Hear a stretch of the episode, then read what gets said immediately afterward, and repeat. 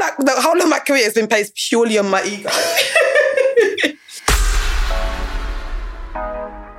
This is Jackie of All Trades, a podcast that explores the multi creative identity and the rise of the portfolio career among millennials and Gen Z in the creative industries.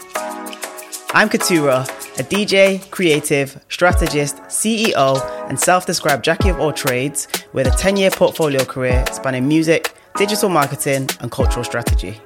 On this podcast, I speak to people who have also designed their own careers and are successfully juggling multiple creative pursuits to understand what it takes, what they've learned, and how you can do the same. This season, I'm joined by writer, content creator, podcaster, and author Tolly T, DJ, radio broadcaster, TV presenter, A&R, and music label owner Jam Supernova, journalist, writer, strategist, and director Nati Kasambala, and DJ, writer, artist manager, music label owner, and cultural curator Elijah. This episode is all about Tolly T. You may know her as one third of the Receipts podcast, but she's also a super successful writer and a journalist as well. I first worked with Tolly as the social media producer for the Receipts podcast and One Extra. And from then, as Tolly tells the story, she absolutely forced me to be a friend. We're going to cover a lot in this episode.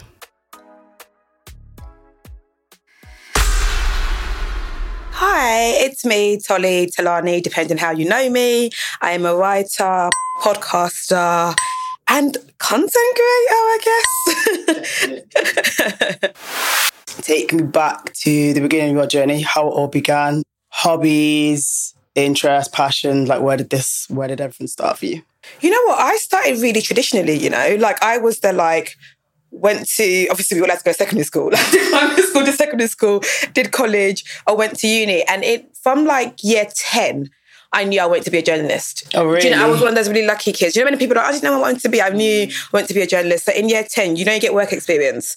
And um, there was like a bunch of work experience and it was like random stuff like working in, in a mechanic or working in Debenhams. And no one took work experience seriously. So everyone was just like, no one wanted to go far. So one of the work experiences was to work at Sugar Magazine. It was in Marble Arch. And I grew up in Dagenham. I was in second school in Dagenham and nobody was really trying to travel far. Everyone was just literally like going to Montfort, going to Barking. And I was like, no, I want to do that. Because I, I used to read Sugar Magazine and I was like, that would be sick. So I I applied for it. I got it. When you're an intern, you don't really get to do it. It's a lot of like sorting things out. I remember I used to like look up to the editor. I thought she was sick.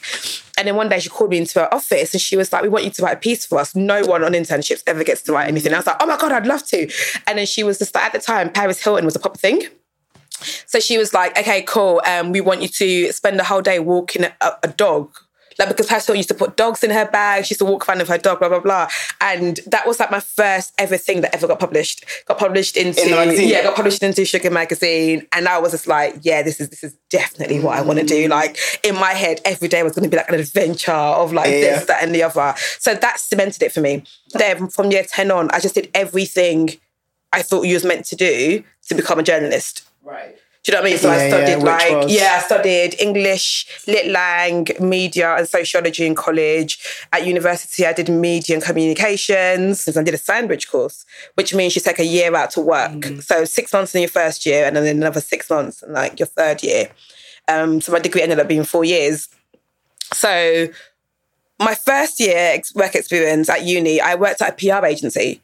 I was like, let me just see like what this is like, hmm. right? Like, let me just try something else. At a PR agency, and I would like call journalists to be like, hey, this thing is happening. Those are back in the days where you used to have to call them, and people would hang up on me, blah blah blah blah blah. And I was like, I don't want to be the person making the calls. I want to be the hmm. person people call. Yeah, yeah. I was, I was just like, yeah, I was like, I don't want to be the person that's like, hi, I hmm. want to be the one that's like, yeah, no, that's not for us. And that's, I was like, yeah, cool. I'll pass. Yeah, yeah, yeah. So I was like, definitely, definitely has to go into journalism.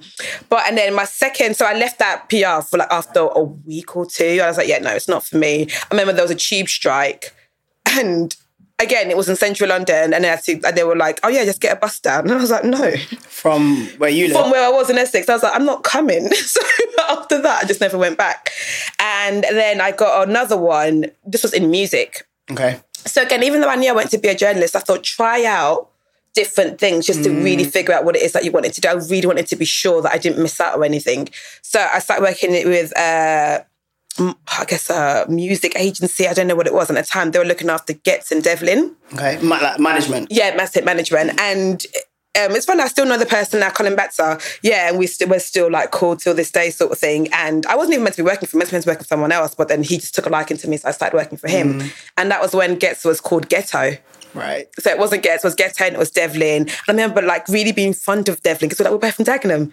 And it was like, yeah, oh my God, yeah, like getting really good stories from him. Mm. And then again, I think What was I, your role there? I was just helping. Like there wasn't like there wasn't like a role. If there were like if they weren't meant to be somewhere, it's like, hey, you have to be here, sending mm. emails, sending CDs out to people So, and like, radio type. station, just like admin type stuff. And I remember like having to contact these guys and they would just not answer their phone calls or just not be at shows that they were meant to be at, mm. or just kind of like living their artist lives, right? So again, my ego, I was like, yeah, I want to be the person someone calls. I feel like the whole of my career has been based purely on my ego. It's not served you badly, but Yeah, yeah. it's been purely on like, yeah, no, I don't want to chase people know. around. Chase I was like, me. yeah, I was I'm like, the one to be Yeah, I was chased. like, chase me.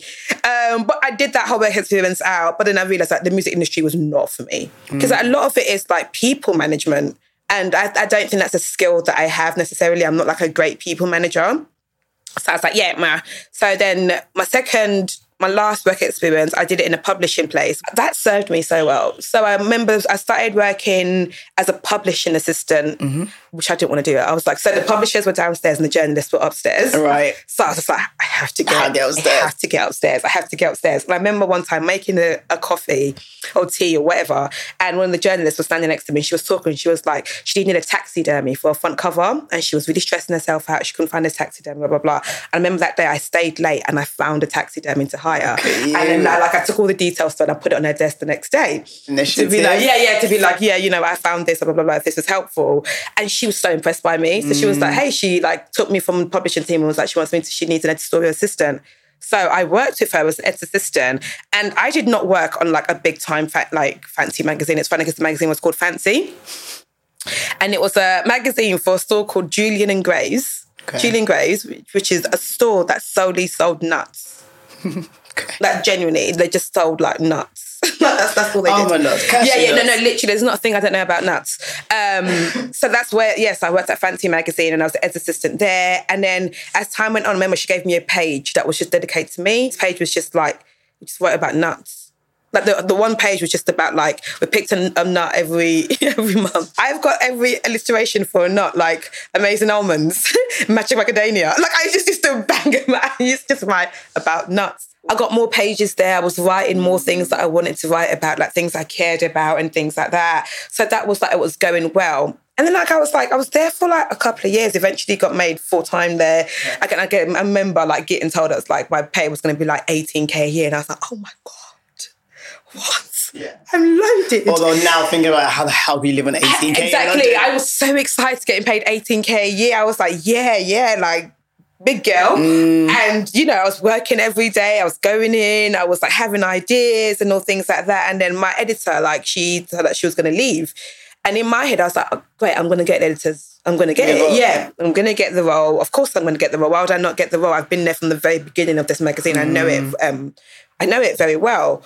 And then I remember they were like, for like three months, I was like covering it whilst they were interviewing. And I was like, why the hell are they interviewing? Like, It's my job. I'm right here. Hello. Yeah, and they just kept interviewing. I remember they interviewed this woman. She came for a couple of weeks, didn't like it, left.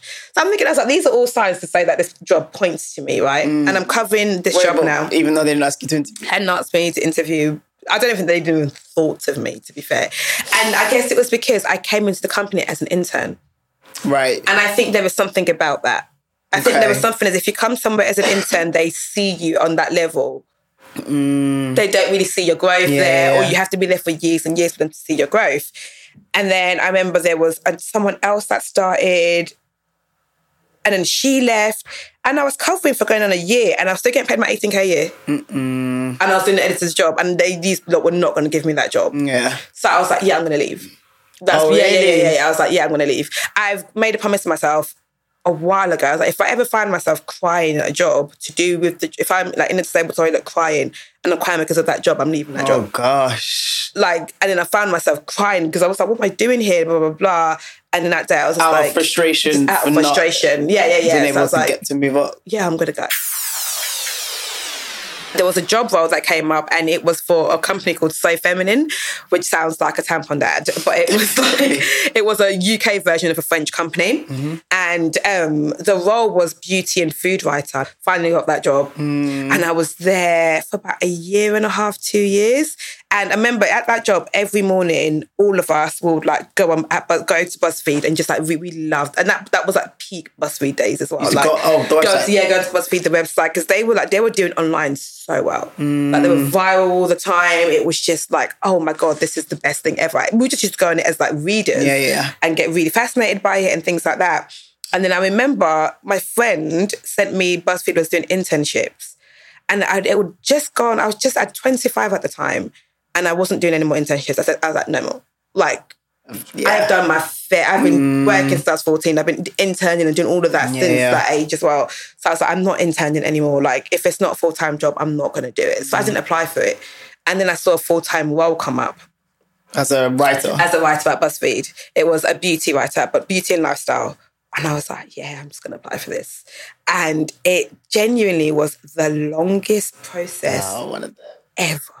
You had to write like two articles, do an interview in person, an interview on the phone with someone in America, blah blah blah blah blah. It was just so long. And I remember, so I used to get, I used to have to get to, get off at Oxford Street for my my So Feminine job, and it was the same station to do my interviews at BuzzFeed Days. All this think, God, I really hope. You know, nobody sees me at this station. Um, yeah, so like I applied for that, and I remember when I got it, when I got told I got it, because I do you know normally like when you get an email, I always assume I didn't get a job and I got an email because normally they mm, call you call say you, got a yeah, job. Yeah, yeah. So they'd emailed me and that email was sitting in my. I was, I'm not opening this because I, I, didn't get it, so I'm not going to open this. And I think I, I opened it like two weeks later and it said you'd got the job, and I was like, oh my god, I'm so sorry. I was, I was on holiday. like I was just like, I'm so sorry. Blah blah blah blah blah. And I remember even when I told my editor at So Feminine that I was leaving, and she was like, she was so happy for me because it was like, it was yeah, everybody wanted to work yeah, at BuzzFeed yeah, in that place. Like everybody was so gassed about it. Like it was just like, yeah, that, that was the peak mm. of where you wanted to be at that time. And genuinely, the first year there was the best job I'd ever had. Really? It was amazing. It was everything you thought BuzzFeed was like free food, um, just like creative license to kind of write yeah, whatever yeah, yeah. it is that you wanted to do. Mm. And I had rankings so much more on the outside world. People that used to email before that used to ignore me now saw my BuzzFeed signature and I was a thing. Mm. And like BuzzFeed and those kind of workplaces, they have a really good way of making you feel like you're part of this family. Right. So you feel so proud to work there, mm. right? You feel so proud to work there. You feel like you're part of the family. You see like what it gets you in the outside world. What it also does is that it makes you feel like you can never go. Yep because it's like, who am I if I don't have this name? Who am I if I don't have this status of being like, I work at BuzzFeed and that's mm. what my whole thing is. And I made amazing friends at BuzzFeed, friends I'm still friends with like till this day as well. And it just got to a point, again, I was crying in the disabled toilet. Is because there's more space in the disabled toilet? Yeah, you know, like the other people won't hear you. Like it's just it's just an isolated toilet, isn't it? Yeah, yeah, yeah, yeah. I was crying in the disabled toilet. And I was like, yeah, no, I'm, I'm done here. Yeah. And at the time, I'd started the podcast whilst I was still there. Okay. I started the podcast and I was just like, I'm not happy here anymore. Like, I'm not growing. I've done everything I can do. What was the significant thing? Like, what happened? So, what happened was, so again, like, I was in this position for a very long time. And I remember, like, there was a position that came up that was like an editor, like a, a higher role. And I went to go apply for it. And I remember sitting in the meeting with, like, the head at the time and then she was like, but you know, you you being like a woman, black and young, think people take you seriously as a manager? And I was like, yo. Mm. Yeah, yeah, it was like, yo, mm. like, and I, I still, I really regret never telling her about herself. Mm. And I just kind of was like, well, yeah, like answered the question like it was a normal question to stunned answer. in the moment. Yeah. yeah. and it really pisses me off till this day that I never was like, sorry, what are yeah. you saying? So you left BuzzFeed. What did you do? Like contacts? Like, what was your plan? Like, who did you left reach BuzzFeed to? and then just reached out to everywhere. Like, hey, okay. I'm like available for yeah, work. Yeah, yeah. And blah blah blah blah blah. Again, the the, um, the podcast was going on this at this point. But even that, how did you find that? Because we've already established you don't want to be the person who calls people like exactly. I need you. But that's just where I was. Okay, it's just where I was. And thankfully, I had like had a bit of a following on Twitter, mm-hmm. and like the BuzzFeed name doesn't it helps of to course, say you worked at BuzzFeed, course, right? Course, yeah. Um, so, but this whole time I was still applying for full time jobs. So you wanted to, I was okay. still applying, and like- you still your aspiration was still to be an editor. My yeah, yeah, yeah. I was like, I'm still gonna get a full time job. Like, I didn't think I was gonna be like, oh, just I'm just gonna leave and, Mm-hmm. Yeah, not, yeah, and yeah. just be a freelancer. And I was like, no, I was still, I was applying for every job. So then I remember there was like a freelance gig. I think someone tweeted it. It was for a marketing company, and it was they just needed a creative. Right. They didn't say what it was. They needed a creative. That was that term. That was that time yeah, yeah. They creative needed a just meant- creative to yeah. do something. So I was just like, cool, I just applied for it. I- I- And luckily, the guy just liked me. This guy called James, who's still very cool to this day. And he just like, he, he got me to come in. And at the top, the creative, which I didn't realize what the job was going to be for, was for a creative for a marketing campaign for the Met Police. And I remember being in a meeting once, and I was just like, What am I doing? Like, what Yeah. are you actually doing? But you just like eat up in it. I was Mm, like, you need to make money, like, like, and also I remember because when I first got that job, um, the man um, James had asked me, he was like, "How what's your daily rate?" I'm new to freelancing, so I'm like, Mm. okay, if I got paid fifty pounds from journalism. Let me say 150. Because I thought, I thought I was being so cheeky. I was like, 150? I remember he called me to the side. He was like, that's not enough. Bless him. Yeah, yeah, which is so nice. Like, because he could've just swindled fleeced me. you. But like, yeah, and I Yeah, would yeah. thought I was raking it in. I'm like, my God, yes, 150. He was like, here's what you need to charge. So he told me what to charge. And I think it was like, he doubled it to like 300. So it was Mm. like, that's nothing. But I'm thinking like, I didn't realize marketing and journalism money are completely different. Right. So yeah, so I did that for like a good couple of months. The campaign kind of didn't go, and the campaign was finished. And my time as a freelancer there was like, you know, as a freelancer, once they're done with you, they're kind of like, Yeah. okay, cool, thank you very much. And then I remember he was just like, before I was going, he was like, "Do you watch Top Boy? Did you ever watch Top Boy when it was out?"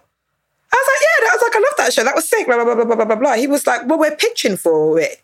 He was like, would you, would you be interested? I was like, like absolutely, would, Yeah, I would yeah, definitely be interested. So then that kept me on the agency a Mm. bit longer and we're doing the whole like pitching for it and things like that. Obviously, we really wanted it, but then it was Top Boy. We knew like it was like bare Gonna be agencies are going to be like competitive, yeah. for this. And I remember I've got this big thing where I don't work on my birthdays.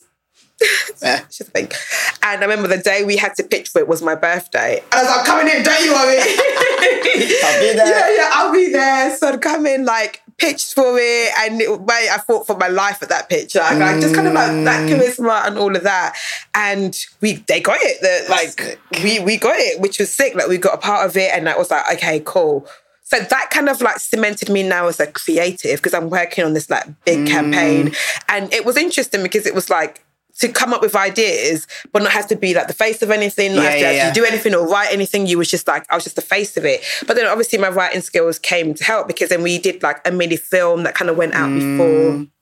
And I wrote it. Where did, the, where did this film first appear? Well, the first appeared at um, Drake's concert. Right. Yes, Yeah, Drake's casual, concert. casual. And I I love Drake. Like I'm absolutely so that was like an icing on the cake for Mm. me. And that it was such a big moment for me just to be able to like be a thing in this space. Mm. So I love podcasts. Like generally, I think it's, and I think because it it rides the line of like storytelling. Storytelling is always an, an, a thing for me, and I think it just rides that line really, really well. And I was obsessed with a podcast called Serial.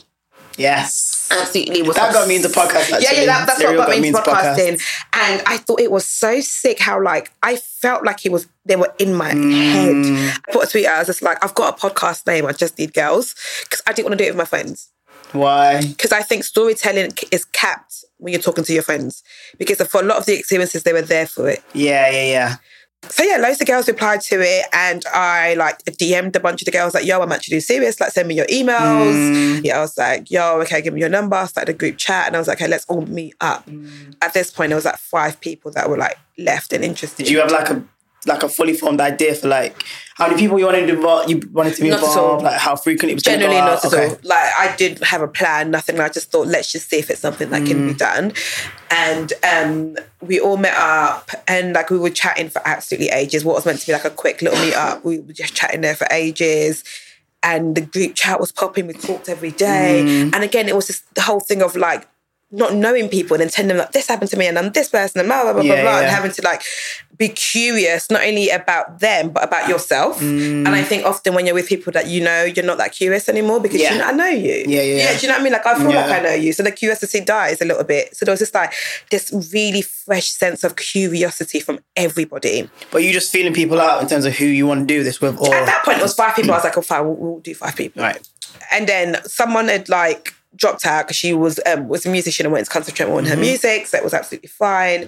And then we did four, so there was four of us for about two years, two and a half years. And then um, Phoebe was just like, I think the bigger we got, she just realized it wasn't for her. Right. Yeah, like she's not a natural sharer. Okay. And I just think the bigger it got, it just kind of just felt like Mm-hmm. like this is a lot. Because for, for the longest time, we didn't have our faces anywhere. Audio only. Like we didn't have none of us really had like a massive following on like Instagram or anything. People had to like go out of their way to look for Mm. Yeah, us. yeah, yeah. And all this time, I'm still like finger on the pulse of podcasting. What's happening? Mm. What's going on? Blah, blah, blah. We weren't making any money. In fact, we were paying for all our recording studio um, sessions. But again, I, I work in media, right? So I'm like getting it into magazines. I'm like, you know, like BuzzFeed put Mm. Just, it like, out there. I'm talking, I'm asking you know. favors. I'm like, yeah, I do this thing. Like people are like Mm. Spreading the word a bit, which is like really helpful. Anything that we can get, I'm, I'm trying to get it. I'm just trying to be Couldn't like, out avenues to make money necessarily yet, but you know you just want to. I just wanted it to the, be. I didn't. I didn't know how it made money. right. like because at the point I don't think anyone knew how podcasting made money. There was still kind of this thing, Mm. Yeah, yeah, yeah. So I had no idea how. We, I don't, and none of us knew how we were going to make money at the time. We were just like, we'll do live shows, Mm. and then um, we got we started getting approached by loads of people. Right, that, that's the thing. Right, if you do a good enough job, people come to you. So, and we were lucky that we came at a stage where there wasn't many people. I feel like timing was Mm. Yeah. so. I Yeah, think yeah. we got the combination of a job well done, timing, and luck. It was just very good timing. Mm. Yeah, yeah, yeah. Right? We just filled a spot that was missing. So we're having people like we're having bands like get in touch with us. Do you want to do this? Do you want to do this? Blah blah blah. And then we started doing the BBC with you, and yeah. So we did the B- did like a couple of episodes for the BBC. I think like two seasons or something, and it was great. Like again, like it was a way we were making money Yes. for the podcast. we- yeah, we hadn't been getting paid for the podcast. Um, but just because of how the BBC is, it was quite BBC is taxpayers' money. They have to do things according to what taxpayers want, right? So I find it quite stifling, stifling, should I say? Um, there's lots of edits that had to be done, and that's why we were even when we're doing the BBC, we're still like we're still doing ours. Mm. Yeah, so the BBC thing was like we were doing that. It was fine. It was like a great opportunity, and it was great because I got to meet you, got to meet Renee, and Renee has been.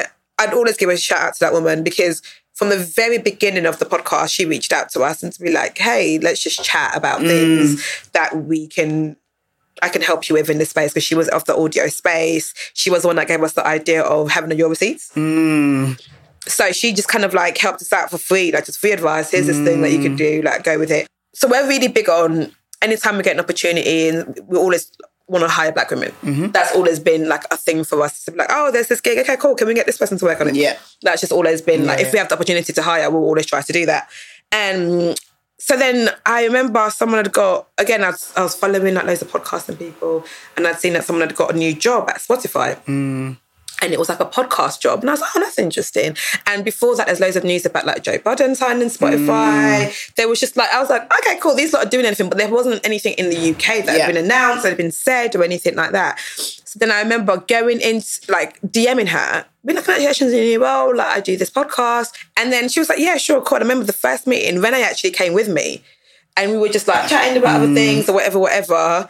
And then I was just like, oh, it's interesting, like what you guys are doing with the whole, like, you know, in, like exclusives, blah, blah, blah, Yeah, blah. yeah. And then she was like, would you guys be interested? I was like, yeah. And then that's how that kind of came about. We did like meetings Yeah. and just like went back and forth, blah, blah, blah, blah. And it just, yeah, it just made sense. Mm. And because there was so much more, just by virtue of what Spotify is, we can say whatever the hell we want. Like genuinely, there's not a single thing we've ever been mm. like, oh, careful, like ever. They're just more like, it's like a cooler space. Mm-hmm. It's not, it's an independent company. It's not like taxpayers company. Yeah, they don't have yeah, to yeah. have anything. It's the same space that hosts Joe, Joe Rogan. They can't tell us to not say course. something. And yeah, when, yeah, someone like that is on it as well. And not that we don't say anything wild, but there is some, that's one thing I'm always so precious about mm. what we can say Yeah. If I'm ever in a space where I feel like we can't say I don't enjoy it. Yeah, yeah, yeah. Need to be able to. Yeah, freely. yeah. I'm just like, well, there's no point then if we have to be so careful about what we can say and all of that. So, yeah, that's how the Spotify, and which was great because it was like we're we're now getting paid. I love how Tolly tried a hand at so many different things, and I think this is super key to figuring out the mix of your portfolio career. The next episode will include all of our guests, and we'll talk about the role of technology and the internet, their career defining moments, what connects the dots between their pursuits, and the implications when one of your creative pursuits makes more or less money than the others. If you enjoyed this episode, please subscribe and leave us a review wherever you get your podcast. Give us a follow on socials too. We're at JOAT Podcast UK on Instagram and TikTok. There's loads more content there, and you can also watch these episodes on YouTube as well.